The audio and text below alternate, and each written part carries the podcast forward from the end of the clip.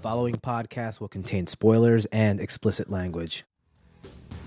Hello, and welcome to episode 29 of Yeah, it's that bad. My Name is Joel. And I'm Martin. And this is the show that looks at supposedly bad movies and asks the question, is it really that bad? And what that boils down to is that we look at movies that are rotten on Rotten Tomatoes and we reevaluate that score. Does it really deserve to be that low? Tonight's movie is 1993's RoboCop 3, directed by Fred Dekker, written by Frank Miller, starring Robert John Burke, Nancy Allen, Rip Torn, John Castle, Jill Hennessy, Mako, CCH Pounder, and Stephen Root. RoboCop 3 is a science fiction film and sequel to RoboCop. The movie currently holds a 4% on Rotten Tomatoes. How about a plot synopsis? Robert Burke dons a cyborg suit and becomes the law abiding crime fighter in this action thriller, the third of the series. Omni Consumer Products has taken a livable community and run it into the ground so they can raise it and construct the expensive Delta City. Unwilling to let go of their homes, the community's residents hope that Robocop will appear once again to save them from greedy corporate behemoth before it's too late. Okay,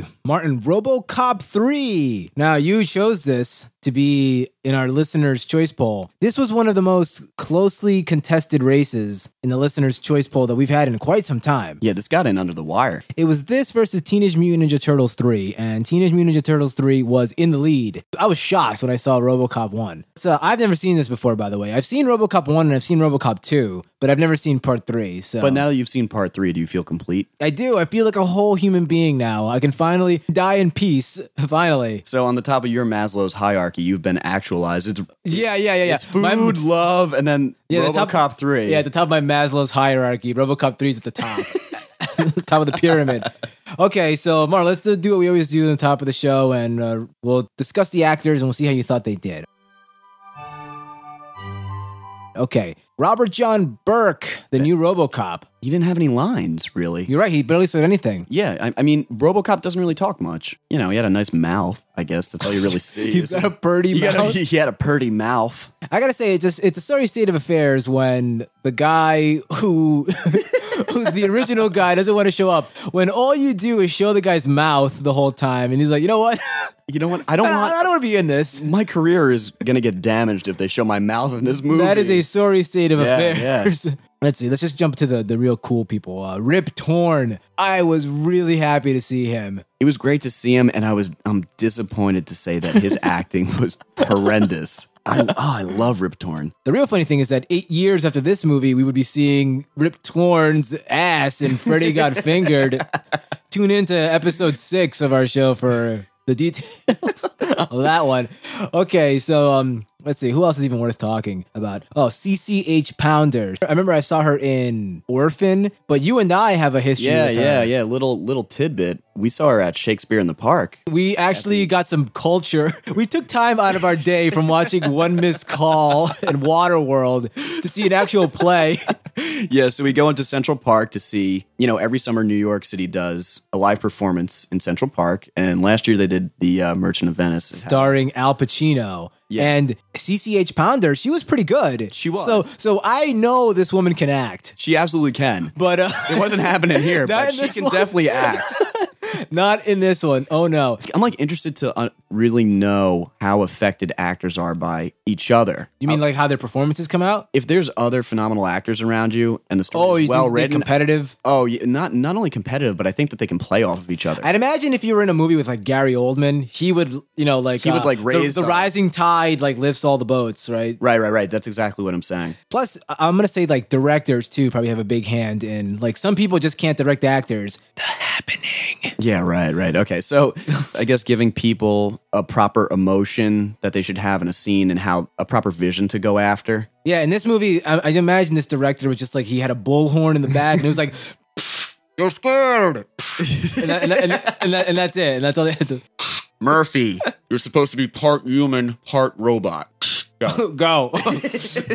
Who else is in here? Oh, Stephen Root. He had a constipated face the entire time. He's like, these other people, I don't know, they're not even worth talking about. Like, no, none of these people really stood out. I mean, I thought everybody was equally bad in this movie. Yeah. Martin, let me give you a brief history of RoboCop 3. Popular graphic novelist Frank Miller returned to write the screenplay for the film. Still optimistic that he could make an impression in Hollywood, Miller accepted the job of writing Robocop 3, hoping that some of his excised ideas would make it into the second sequel. Major themes of the plot were taken from Miller's original, rejected draft of Robocop 2. Disillusioned after finding that his work was even more drastically altered than before, Miller left Hollywood until the 2005 adaptation of his work, Sin City. Working on Robocop 2 and 3, I learned the same lesson, said Miller in 2005. Don't be the writer. The director's got the power. The screenplay is a fire hydrant, and there's a row of dogs around the block waiting for it. The star of the previous films, Peter Weller, did not reprise the role as he was starring in Naked Lunch. Robert John Burke was signed to play the cyborg character instead. The Robocop suit Burke wore in the movie was originally built for Robocop 2,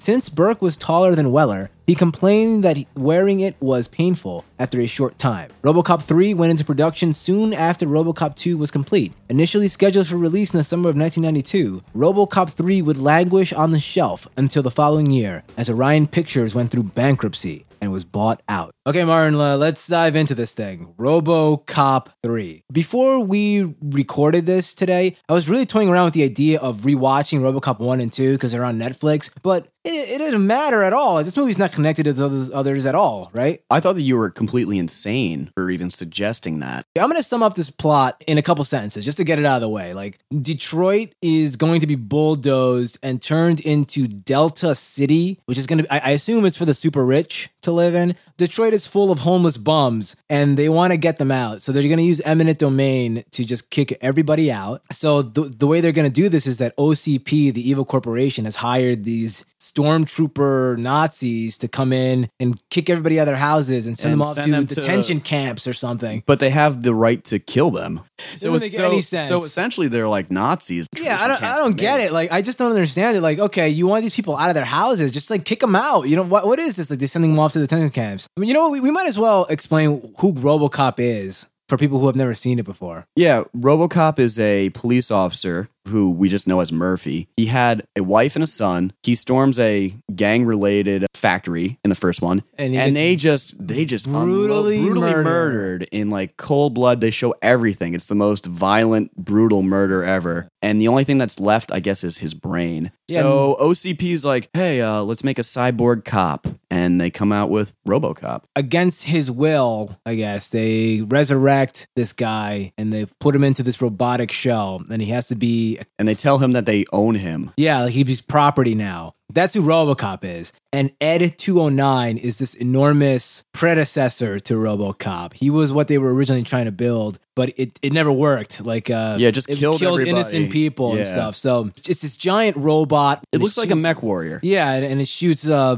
anti-tank rounds and it's, Anti-aircraft missiles. Yeah, it's really overpowered. has like 50 caliber machine guns. Yeah, so this this is supposed to be a feared creature, right? Like, it, this, Oh, yeah, this is yeah. supposed like when you see it, you're supposed to be scared of it. yeah from the previous two movies it was like It's like, it was like, oh my god! Like when it shows up, a very like- formidable foe yeah. So here's how they treat this really cool character in RoboCop 3. These freedom fighter guys are trying to storm into the police armory and they're confronted by Ed 209. They're like, oh shit, we're dead. Because that's what was going to happen. Ed 209 was going to blast them away. But then this little girl comes out of nowhere. She comes out of the woodwork and she goes, watch this. And she pulls out her computer briefcase and she starts hacking Ed 209. She, how old was this girl? I'd say six So this four-year-old girl starts. so this one-year-old crawls over so this fetus crawls. so the sperm starts flapping around on the ground and starts operating a computer yeah, so she plugs in the computer into this multi-billion-dollar robot. Right. Hacks it in three seconds, and then she the types- robot the, the robot actually glances down at her and just doesn't care and, Doesn't do anything. focuses back on the other people Yeah, and, and then she just types in the DOS prompt C semicolon slash c backslash yeah, backslash semicolon Doom.exe. no, she just types into the, the command prompt cute as a puppy. That was that was her hacking loyal loyal as a Yo, loyal as a puppy. That was the hacking command. Because I guess, and then Yeah, when she yeah. types that in, that's what happens. Ed 209 goes, pew, powers down. and then says loyal As- a puppy this is like five minutes in, and I'm and I'm already like, oh my god, we are in trouble. This like really shows the level of understanding of the general population and computers? Yeah, because this would not fly today.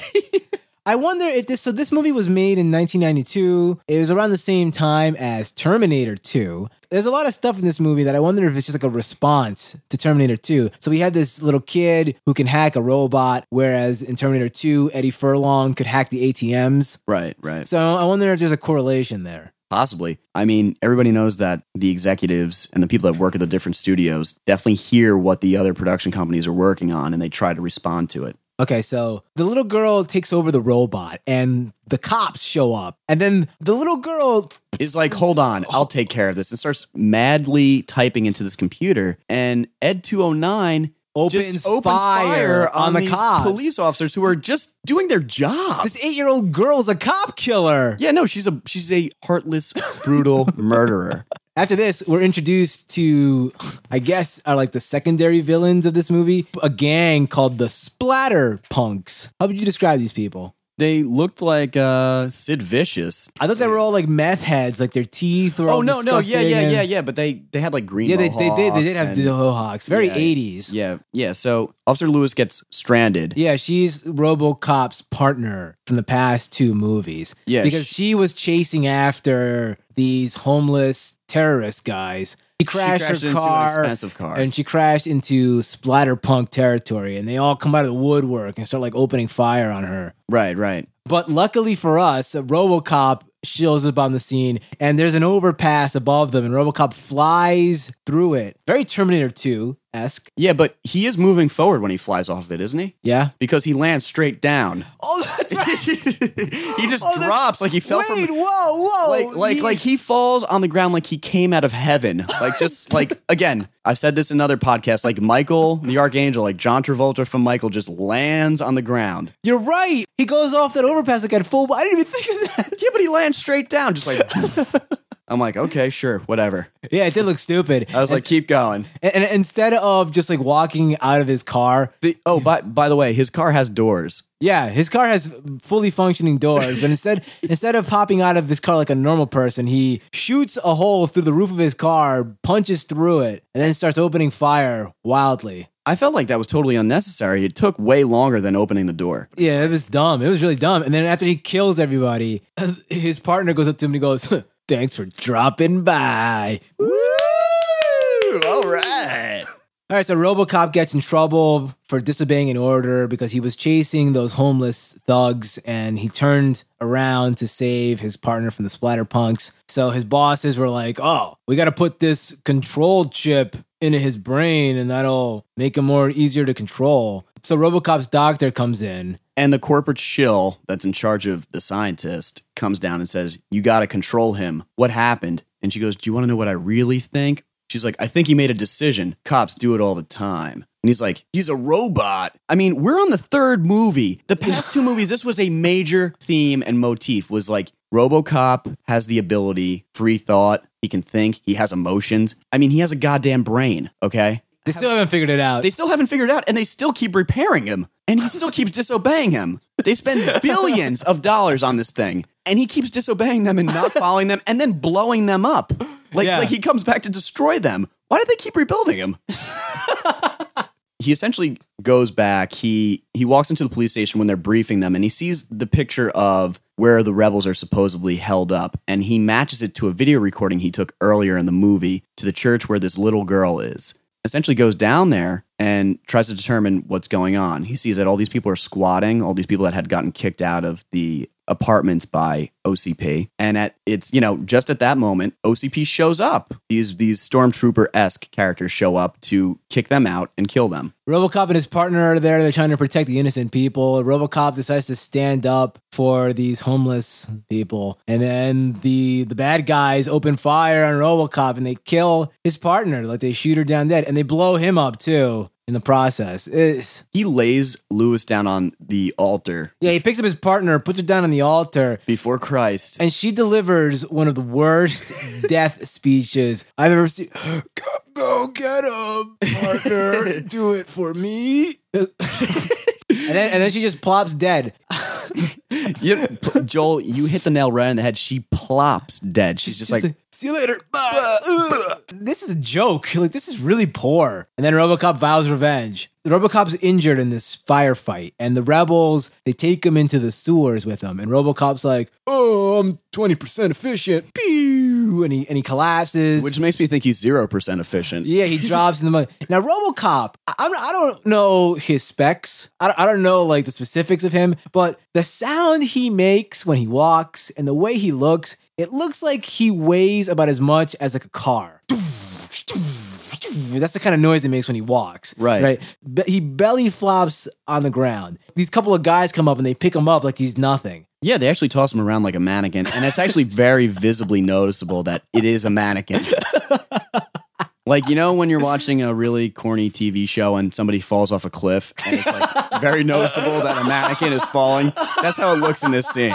All right, and then and then RoboCop is like he's he's like glitching out, and he's like, And "I he- have a Tracker. homing beacon." Tracker device, and she's like, The the little girl. apparently knows the specs of this multi-billion-dollar robot. She's like, hold on, I got it. Yeah.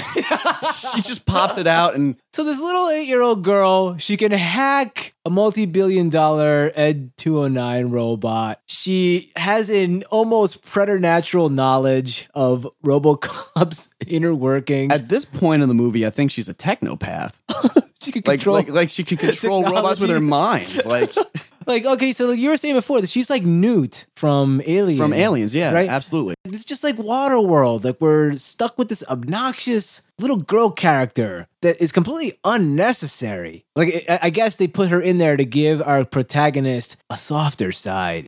We don't need it. This is an action movie, right? That's what I thought. Does he need a softer side? Well, I guess in this one because the other two were rated hard R. This is rated PG thirteen. The the original version of RoboCop 1 was rated NC-17. They don't make them like that anymore. Bring them back. I want to see him again. So, RoboCop's damaged and he shuts down. But before he goes completely off, he says, "Get Dr. Lazarus." Let me get my handy dandy screenwriter's handbook. All right, I got a character who will help Brings- RoboCop back from the dead. Oh, Dr. this Lazarus. is brilliant, brilliant, so cool. Only the really educated people will get it.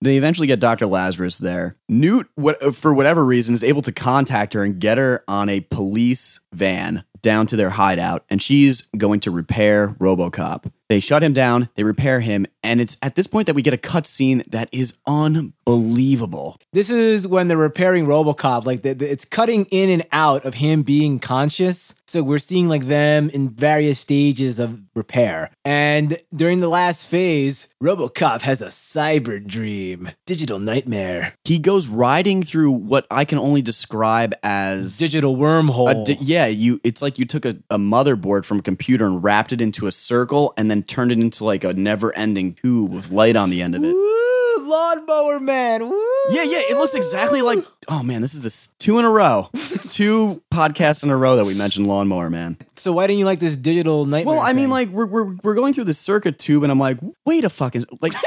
I thought Robo, like like I, I stopped. I was I was enjoying the the I was enjoying the ride, and I was like, wait, I thought RoboCop had a brain. What the fuck is going on right now? Why are we riding through circus? He has a brain.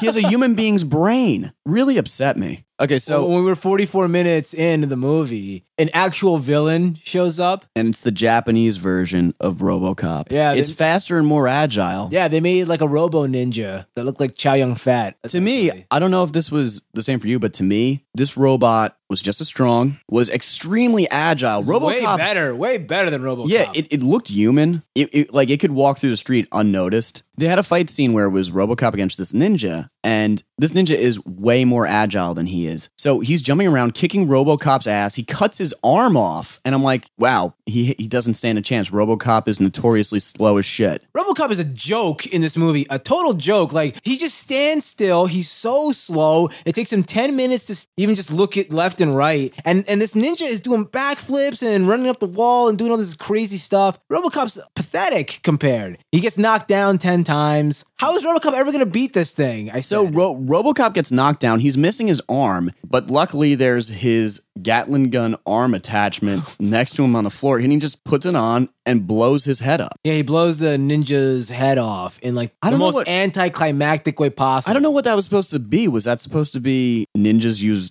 swords and Americans use guns and guns win? Do you think people in the theater back in '93 were like standing up and cheering, standing ovation for that? I definitely wasn't. So RoboCop tracks down the guy who's in charge of like the stormtroopers that are kicking everybody out. and he's British. Yeah, so of course he's evil. Yeah. Ro- RoboCop finds him, and this is a pretty hilarious sequence of events that we're treated to here. So RoboCop comes into this hotel, and uh, the ho- the elevator door is stuck, and the elevator door is made of solid steel, and RoboCop bends it in half like it's a piece of paper. RoboCop's walking down the hallway, and one of the guards pulls out his gun. Can you describe what the hell happens here? Because I'm still like shocked at what I saw. The guard pulls out his gun, points it at RoboCop, and RoboCop, I guess, aims at it and shoots it probably like four, no, um, um, probably double that, probably eight times, and it just bounces around. in midair. in- In, midair. It was like very similar to like Devil May Cry, the way that you can like bounce an enemy around in the air. This gun just bounced around in the air. It looked like the gun, which no, it didn't look like it was. The gun was dangling on a Dangling string. on a, on a piece of fishing line. and somebody was like tugging it up and down, and the gun was just like just bouncing up in midair. This is the stupidest looking thing I have ever seen. Whoever um, was in charge of the special effects in this movie should have been Should have been shot Yeah. by RoboCop. yeah, he should have been juggled in the air by Robocop's bullets. So Robocop finds the apartment of where the bad guy is, and remember, Robocop is so strong he can bend a solid steel door in half. So how does he get into this guy's apartment? oh, by the way, the door's made out of wood. Instead of just like opening the door or like pushing the door down, Robocop empties 300 bullets into the door. He makes a Robocop shaped hole in the in the door He- and walks through it. He he essentially pulls a Looney Tunes. Yeah, so the bad guy gets away. He jumps into his van. The way- drives off. The, way, way he escapes is, is ridiculous. joke. He dives out the window and falls 15 feet onto his head slash shoulders. then he rolls off of that and lands on his feet. He and he's like, all right. And then, perfectly on his feet. and then just starts sprinting and stops a police van in the middle of the road and says, stop. yeah, RoboCop commandeers a pimp's car, and I guess this is supposed to be funny. Were you laughing? Were you in hysterics? No, no. This, I, I mean, at this point, I was feeling ill. Like I was feeling weak, phys- physically sick. I had a headache during Yeah, this. yeah, it was Like, bad. this movie's terrible. Yeah, Robocop's driving around in this pimp's car, which is a pink Cadillac with neon lights in it and fuzzy dice. And It was not. It was not street legal. and they're driving around and the guys that are in the evil van are just like emptying a million shells into robocop's car they light it on fire they hit it with a missile they blow it up They shoot way. it with three grenades. At this point, I'm thinking that Cadillacs in the future are essentially the same as armored vehicles. They're they're they're like armored tanks. and then all like the exterior layers of the cadillac are blown off. And then it looks like he's driving a clown car. this scene is so jarring. It's so jarring. It's it's like it, ugh. all right so let's just fast forward to like the final the final fight here so all the cops in detroit decide that they've had enough they're finally done with this corrupt organization that they all turn in their badges in a sign of solidarity. They, all the cops quit, and so the bad guys decide that yeah, we don't need the cops. So they just decide to give guns to the splatter punks, these homeless, drug addict, meth head punk losers with no teeth. What could possibly go wrong? they send them off in essentially a riot mob, right? They just come Yeah. walking down the street as as like a mob. They might have have had like burning torches and pitchforks. So a fight ensues. This is like this is like that opening scene from Predator 2 where like Danny Glover has that ridiculous gun and he's like shooting the uh, it's- that's not a good thing to be stealing from. So there's the OCP police officer showdown. Everybody is getting uh, shot at. No one dies. Yeah, no one's dying. And in in the meantime, RoboCop confronts the head of this evil organization that's kicking everybody out. And turns out they have multiple ninja robots. And then RoboCop, this slow piece of shit, is going to fight these like two or three extremely agile killing machines that can slice through steel with their swords. How is he going to win this? The little girl comes in and hacks them. no wires. Oh, that's right. She used like Wi-Fi. I'm convinced that she just uses her mind. We're shown the ro- the Japanese robot's point of view, and they think in Japanese. Like their overlays, like their their visual display is all in Japanese. How the hell is this girl hacking a Japanese robot? Can she, She- speak Japanese? She's from Detroit. So she hacks them. They both turn around and view each other as an enemy, and perfect timing. They chop each other's heads off with their samurai swords. Oh yeah, we, we forgot to mention like this. This is probably the the most memorable thing from this stupid movie is that they gave RoboCop a jetpack. They're like, this movie's a piece of shit. How are we gonna splice it up? yeah, let's let's make RoboCop fly. So they gave him this really bulky jetpack. And how would you describe the special effects of him flying around? It looked like, if anybody remembers Stick Stickly from Nickelodeon, oh my! Where are you going with this? Let's- I, I'm dying to hear this. it just it looks like a overlaid piece of wood with a piece of paper attached to it of RoboCop flying around in front of like a oh, like a stick. like- he said a stick. like like he's on a stick and it's flying in front of like a, a projected image of whatever they want him to fly on top of. So when RoboCop's in, is in this guy's office and he's gonna make his grand escape because apparently the destroyed Japanese robots all have self destructs and they're gonna blow up. This is important. I want everybody at home to close their eyes, open up their mind's eye, and imagine the scene. So Everyone uh, pry open your third eye. yeah, you're gonna need it. Imagine this r- room where RoboCop's at one end of the room, and this woman and little girl are on the opposite end, in, inside of a doorway. RoboCop puts on his jetpack and he starts flying at them. Now, for RoboCop to fly and be perfectly parallel to the ground, he would have to be going very fast. There has to be an enormous amount of thrust because he is very heavy. As we've established, Robocop weighs about as much as like a car. So he is flying through the air, and this jetpack is blasting off. So he's parallel to the ground, flying at full speed And he grabs the little girl and Dr. Lazarus. at top speed. He should have just exploded. just like like they it, it should have been the effect of me throwing a piece of jello at the wall. That's how I feel about that. And then they show in the next cutscene as they're flying away from the building as it explodes, the little girl's hanging on his back. How did that happen? How did she get up there? How is it not burning her? There's like jetpacks. I know she should her legs should be on fire. Incinerated off. She's hanging on his back. So the guy who was the CEO of the evil Japanese corporation that kickstarted this whole thing, he comes to visit Detroit. He comes out of his car. He walks up to RoboCop, looks him in the eye, and He bows to him in an- reverence and awe, Uh, he gives RoboCop great honor. I guess he was a worthy opponent. Yeah, sure. like, thank you for destroying my, My company. multi-billion dollar deal, you ruined it. Let me bow to you. Most honorable. Bum, bum, bum, bum, bum, bum, bum, bum. The end. That was RoboCop 3. Okay, Martin, let's find out what the real critics had to say about this movie.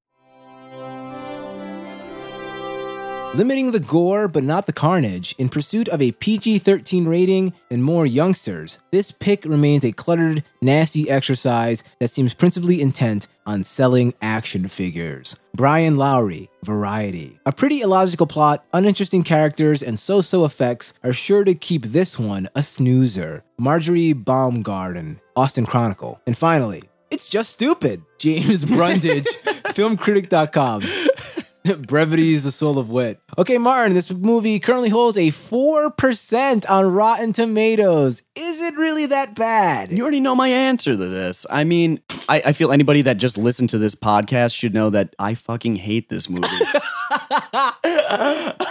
You're, you're, you're like a masochist. You pick this, you're like, we gotta do Robocop 3. oh man, solid, hard, punch in the face, punch in the nuts. One out of five. This movie sucks. Oh man, it made me sick. It made me like, it made me feel sick. You look like you're gonna die right now. Like you're all red in the face and droopy looking. Yeah, from like rage, but also like forlorn. I'm I'm I'm totally hopeless. Forlorn Hope. I'm just completely hopeless and I have rage, but there's no there's no outlet for it. I, I hate it. Just so- bottle it up, you know, just let it consume you. yeah, I'll just push it down. Okay, so you give it a one out of five. As for me, is it really that bad? Yes, yes, it is. wow, so I got a four percent. You know what? I actually liked one missed call better than this. Yeah. And that's saying something. That is zero percent on Rotten Tomatoes. Okay, RoboCop three. I'm gonna give you a one. Congratulations, you got a one. You're in Waterworld country now. Good job. Welcome to Waterworld country. Population U. Good job. Yeah, it was just really poor from beginning to end. It was boring. It was annoying. It was stupid, insulting, ugly. Yeah, I really just like this movie. And it's a shame too because RoboCop 1 is an awesome movie. And if anybody else is out there who has never seen RoboCop, I highly recommend you check it out Yeah, on don't Netflix because it's it's on instant right now. don't let this review of RoboCop 3 taint your your opinion of Yeah, or just see RoboCop 1 and just stop. just check it out. Don't see the rest of them. Just see RoboCop 1. There's a reason they tried to make two more and failed miserably. Yeah. Oh, Martin, we we got some voicemails, so I'll play those for you right now. To listen to your messages, press 1. This is Logan from San Francisco. I really liked your review of One Missed Call because I too hated One Missed Call. I hated it so much that my friends and I walked out on it. Hey guys, Brian in Atlanta talking about RoboCop 3. The interesting part is I've never seen it, but I was an extra in it because it was filmed in Atlanta. The reason it was filmed in Atlanta is what I wanted to share with you. That and Freejack and a couple other pieces of shit that I can't think of around the same time were filmed in Atlanta because like with RoboCop 3 they're trying to make it in Detroit, Detroit of the future, but Detroit wasn't gross enough so they shot all the exteriors in my beautiful hometown, Mecca of the South, Atlanta, Georgia. Hello, this is Miles in Reno. I just thought I would leave my opinion of RoboCop 3. Lousy. First of all, though it has some good points, like bringing up corporate abuses of eminent domain and what a propaganda mill the media has become, there's so many problems. The part that really gets me, though, is the last big battle scene. All the townsfolk and police are barricaded behind their cars and broken buildings and whatnot, and here come the mercenaries and gangbangers. First of all, they have no bulldozers. Armored bulldozers are a must for this kind of thing. Second, even dumber, they are marching along in the open, making themselves perfect targets. Forget barricades and an army of irregulars. Give me a LaRue OBR and 308 and a bunch of IEDs, and I could have stopped that pack of lunatics no problem, or at least slowed them down. But even though both sides are firing just as fast as they can, no one seems to get killed or wounded until little pink thing shows up and starts blowing the crap out of everything. Now, two things learned in recent experiences of urban combat. One, give the other guys a chance to surrender first. That can save a lot of bother. Second, send in the tank first odds are the enemy will probably just run away like little girls at the mere sight of the thing. But now we come to the end. Robocop comes flying in and blows up the tank with his killamajig and wipes out all the bad guys in the blink of an eye. So one cyborg was able to do in about 20 seconds what over 100 heavily armed police and irregulars failed at. Right. End of new messages. Thanks for those voicemails, guys. Thanks, guys. Okay, Martin, let me read some viewer mail. Philip writes in and says, There's one thing that's been bugging me a bit about some of these movies, and maybe you can give me an answer. I noticed on the Spider Man movies, every single time Peter Parker would change into Spider Man, I would get all excited. But the problem is, every 30 seconds, he takes off his mask. Just watch. Where every opportunity where he puts it on, next thing you know, he takes it off. But in the comics, once his mask is on, that's it. It's on and it never comes off. Even in pivotal moments of action in the movie, the mask either comes off or half the mask comes off so you can see the actor's stupid face. There's actually very little screen time where the mask stays on. In the third movie, the villain Venom just has to keep exposing his face too. And of course, the new Goblin, James Franco, wears his mask approximately for 3 seconds. Maybe you guys know a reason for this and or have a theory. The one movie I give so much credit to that does the opposite is V for Vendetta, and look how good that worked. I'll be listening later, my friends. Philip. Here is my theory, Philip, as to why it is they're constantly taking their masks off. In the comic book, Spider Man, even though he's wearing a mask, they still find ways to give him expression because even though it's a mask, they still make his eyes change shape, like he's angry or surprised or whatever. Right. But you can't do that in a movie because it would look ridiculous. So people need to see people's eyes and face to get the expression. Like body language is enough. Like I agree with you. V for Vendetta did a great job with that, and I love that movie. But I swear to you, when I saw that movie in theaters, I remember walking out and hearing people complain that they couldn't see his face, and they're like, "Oh, I wish I could see his face."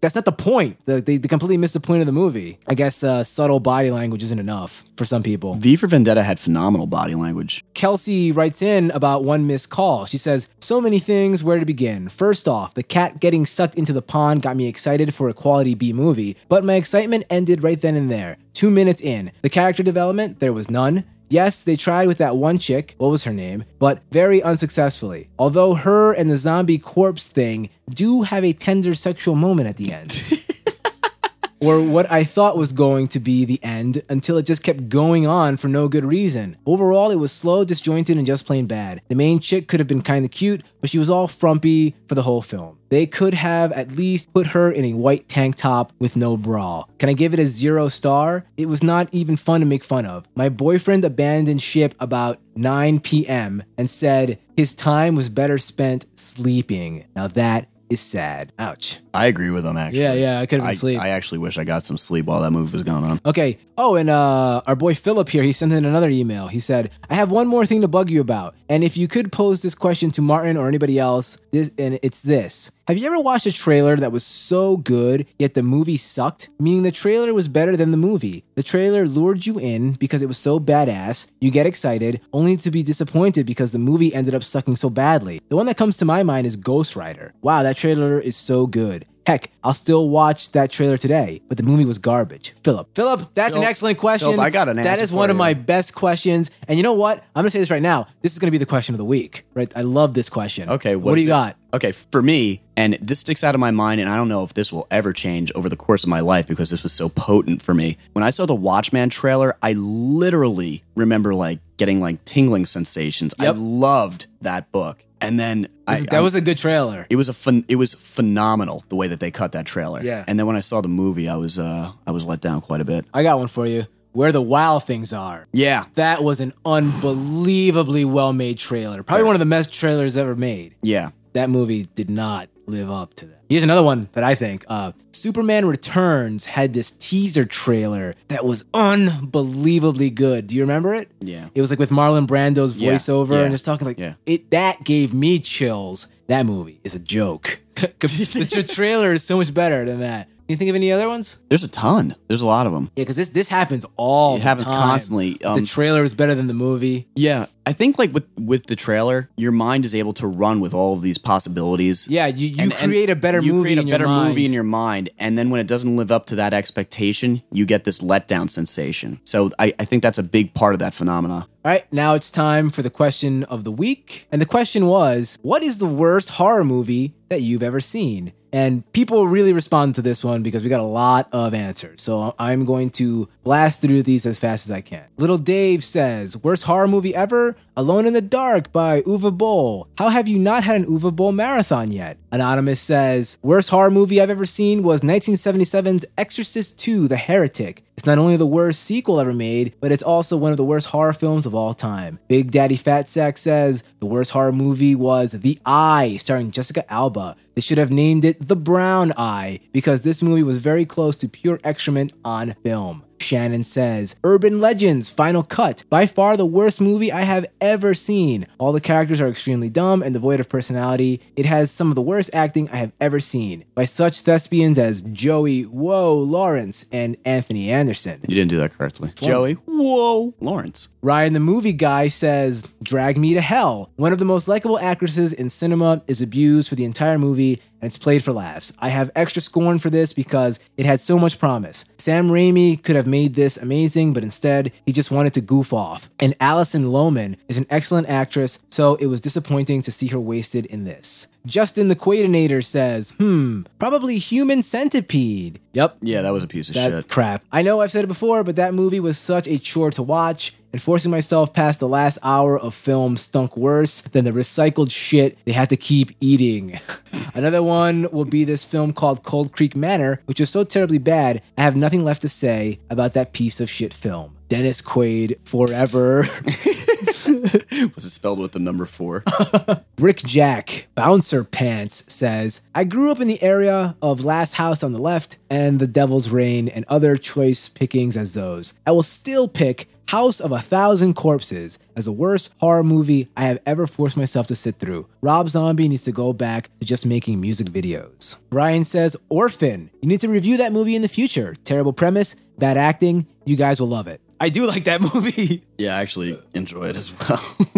Will O says, worst horror movie I've ever seen is Night of a 1000 Cats. That's not a grammatical error. That's the name of the movie. A 1000 Cats.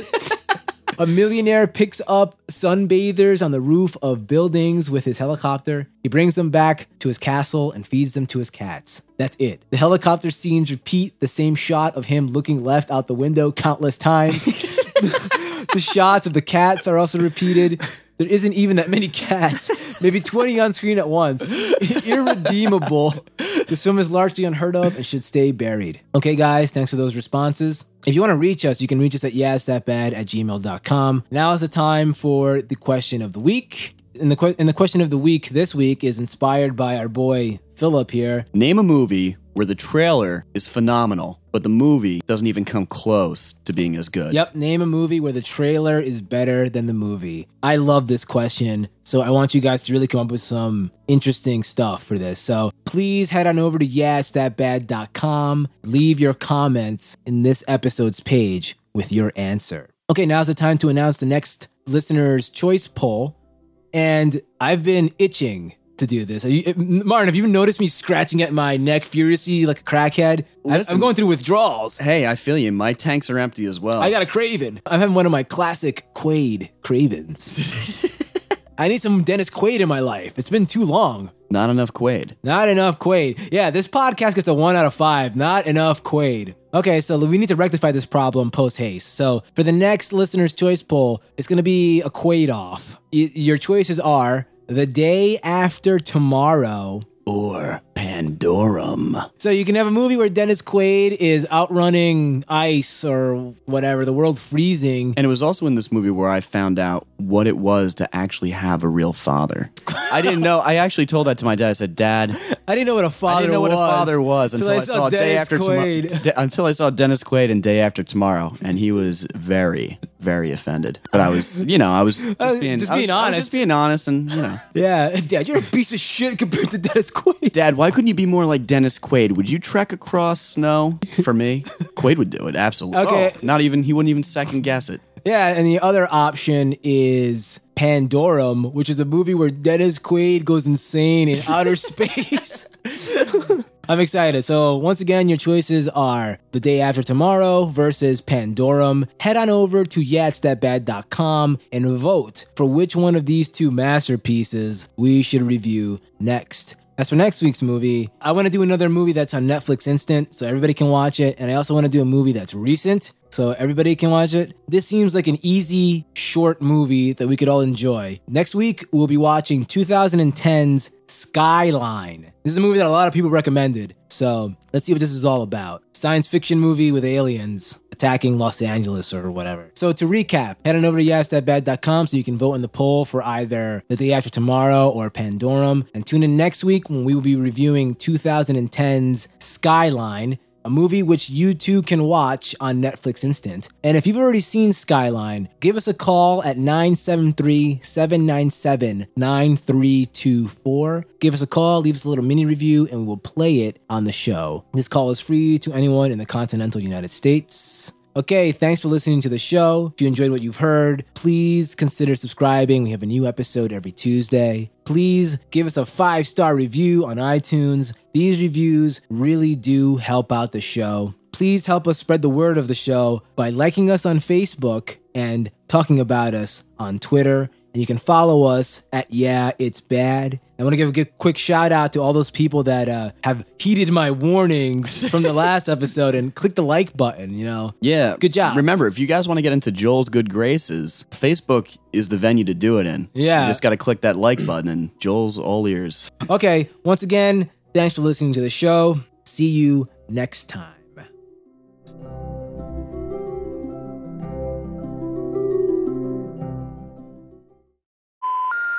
This movie is so bad. Like, why do we do this to ourselves? Like, we're literally hurting ourselves. I, I'm gonna have trouble going to sleep tonight. Like, this movie is that bad. I'm, I'm getting a lot of pleasure from your pain.